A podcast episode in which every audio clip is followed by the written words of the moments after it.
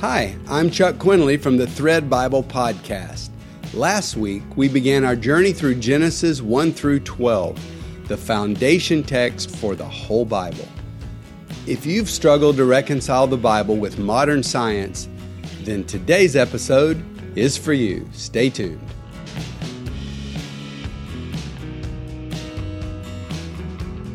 Welcome to Thread, God's Word tying together all the pieces of our lives through verse by verse study of the Bible.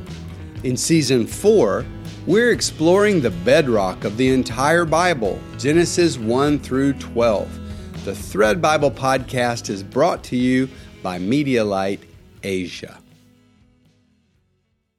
You know, there are a lot of us, and we are people of faith, and we love the Lord, and we believe in him we believe in the the way he describes the world the way the bible describes the world. And yet we still have a very sincere struggle in our heart because uh, we've been educated in a world that dismisses God entirely, and on top of that, there are things that our science believes it has discovered, and it believes it is accurate, although admittedly, you know, a lot of these things get overturned in, you know, generation to generation. Some new thing uh, will flip over the last thing that they absolutely knew. So we know we have to, you know, take some of it with a grain of salt. Uh, and we know that some science is out there just as an explanation so there doesn't have to be a God. And it's not so scientific as it is philosophical. But be that as it may, there are some things that we have discovered, and these are um, proven scientific facts. And they cause a lot of people, and especially younger generation raised in church, um, it causes them to stumble because they struggle to integrate the Bible and their own knowledge of the current state of science and not just science. You can get into the uh, you know sociology classes at university and other things, and now I don't know. It just goes everywhere. It's it's an assault on God, and we know it is. But at the same time, some of these things really need to be addressed. Well, I I believe there's some things that could really help you if you are in that position you know, as people of faith, we don't have to check our brains at the door. God gave us the ability to reason and to look into the nature of things and to experiment and to evolve mentally. So, what we need is not another level of denial about proven scientific facts, but a deeper understanding of both science and the Bible. And we'll see that they can both be friends. All truth is God's truth. And science can only study what truly is as long as it stays out of politics and religion or anti religion, which is more the case today. But, you know, that was the historic uh, posture of science uh, before God was pushed out of it, was to understand that God made the world, it's a beautiful world, and that we're here to study and understand how He did what He did. But that is, uh, this is all important because of the creation story that is in the first two, three chapters of the Genesis account. Now, imagine for a moment that God catches you up in a vision. And he says to you, I want to give you a gift, but you have to choose from two options. Option one, I will advance all human scientific knowledge by at least 10,000 years. That's your first option, but who knows what this may do to life on earth? Option two, I will give every human a mental framework that will answer the big questions of life. Those questions philosophers have wrestled with from the very beginning. And this mental framework will guide everyone in living day to day. So you say, hmm, can you tell me more about the mental framework? And God replies, well, I've wired your mind to process your life, all knowledge, all new insights through the operating system of story. So I'm going to give you a guiding story. And this story will tell you who you really are and what your role is in this world. And this story will guide you all of your life. Which one of those two gifts would you choose? If you say, forget meaning, I'll just take more knowledge, then you're voting for a scientific book of Genesis. And God was well able to train Adam to write, and he could have explained to him all about physics and dark matter, waves and particles, micro black holes, and having all this in writing would have exploded our total scientific knowledge because we've been trying to understand these things forever and we still aren't sure. You know, I read recently that researchers just measured an atom with a half life of 18 sextillion years. That's a trillion times more than science's wildest estimate for the age of the entire universe. So, science, as advanced as it is, is still constantly evolving, believing new things, disbelieving the old things. But by giving us a written record with all these questions answered, God could have exploded our scientific capacity by at least 10,000 years. So, I mean, we'd be at least half a machine by now.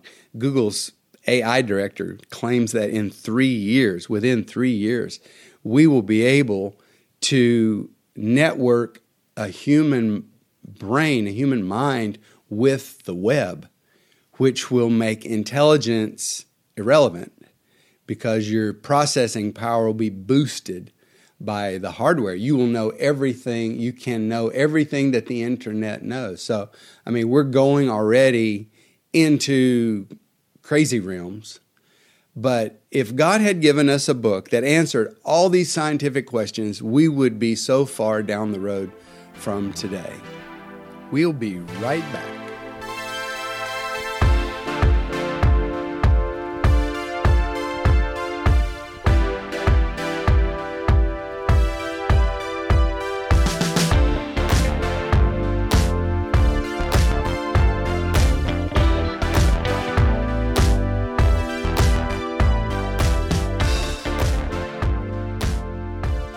Scientific knowledge or a story? So here's a real question Would a 10,000 year leap in science really solve the problems of Earth? Would more knowledge deal with the real problem, the most vexing problem on the entire planet, which is the motivation and actions of human beings? Because let's face it, we humans are the root problem that Earth is facing in its struggle for survival. Well, I don't know which one of those two you would choose, but God voted for gift number two the gift of our origin story.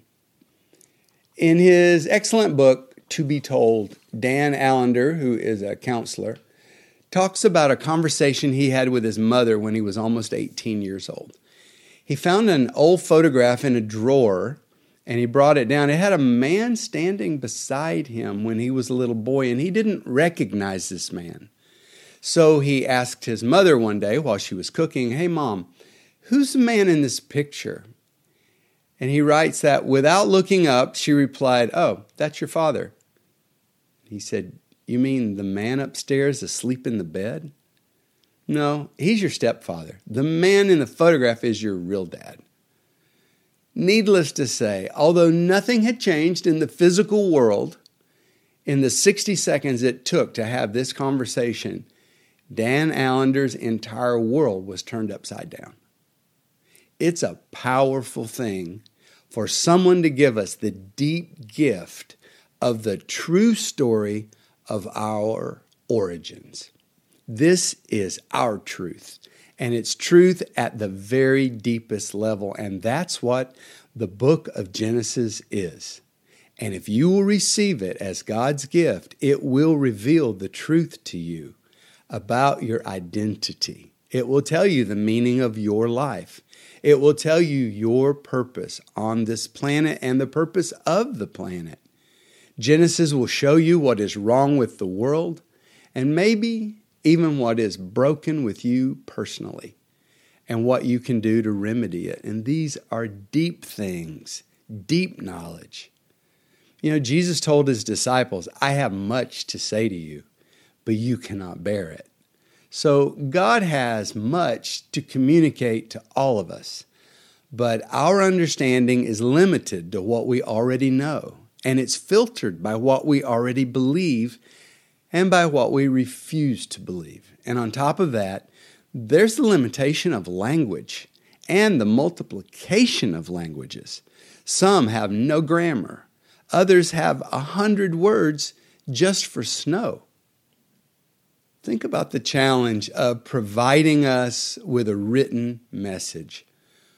If God was going to talk to humans in written form, and that's technology all by itself, to capture words in, in uh, symbol and code. But in order for God to do that, just think about it. He has to do something in a way that it will communicate truth to the humans who lived thousands of years ago. This is before there were candles. That's when we got the scriptures. So he has to communicate with them in their world and with their worldview. And it has to also resonate with modern humans today.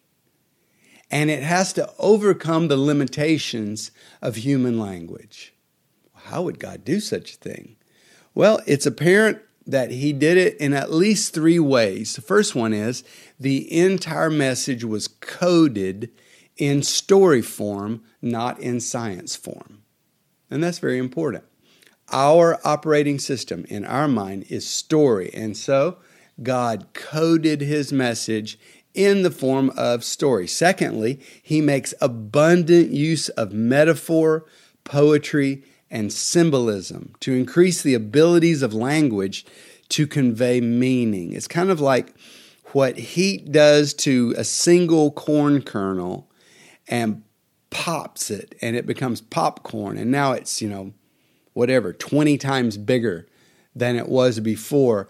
You know, that's what metaphor and symbolism and poetry can do to language. It's it's just a word, but if you use it in the right way, if you make it uh, symbolic, then all of a sudden this word gets a whole lot deeper and it has much more ability to convey meaning.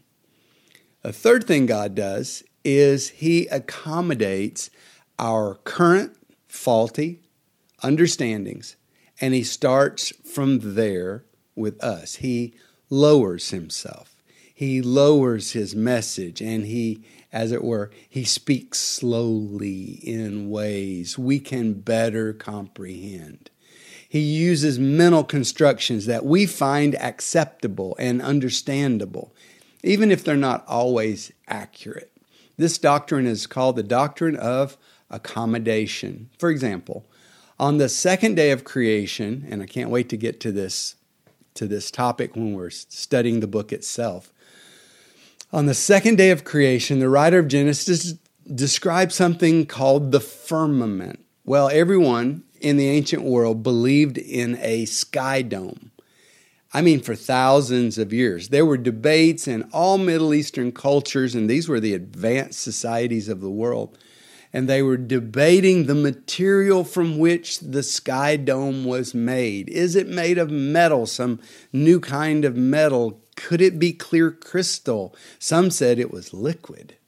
They puzzled over how the, you know, think about a world without electricity, how black the night sky is and how clear the stars are. And they, they puzzled over how the stars are held in place, they never move. They rotate, you know, the sky rotates around us, but the distance between all the constellations and the stars never changes. But on the other hand, the planets and the comets, they move freely, zipping through the heavens. But actually, it wasn't until Einstein that modern science totally rejected the theory of the ether as a weightless substance that fills space and transmits light energy. So, disbelieving, even for science, completely disbelieving in a firmament is a relatively new thing, a firmament of some form. So, when modern rationalist people come to Genesis, the first thing their minds do is to start analyzing the creation account scientifically. And they ask questions like Is this an actual seven days? You know, are you saying that photons are the building block of all matter? Uh, is this the basis of space and time? How could there be a global flood? And then they apply a scientific approach to this book, even though it's plainly not attempting to answer scientific questions. And because to them this book fails their science test, they disqualify the whole book as untrue and they miss the core message. And that, my friends, is tragic because God has so much to say to all of us. If we would just humble ourselves, sit at His feet, and listen. So today, I want to end this episode with the prayer of the child Samuel Speak, Lord your servant is listening. And in our next episode of Thread, we're going to open to the first page of the book of Genesis, the book of beginnings, and we're going to meet our Maker. So click the subscribe button and you'll automatically receive the next episode of Thread. If you'd like more information about Emerge Missions and our initiative at Medialight Asia, visit MedialightAsia.com. Expect God to use you today because you are the light of the world.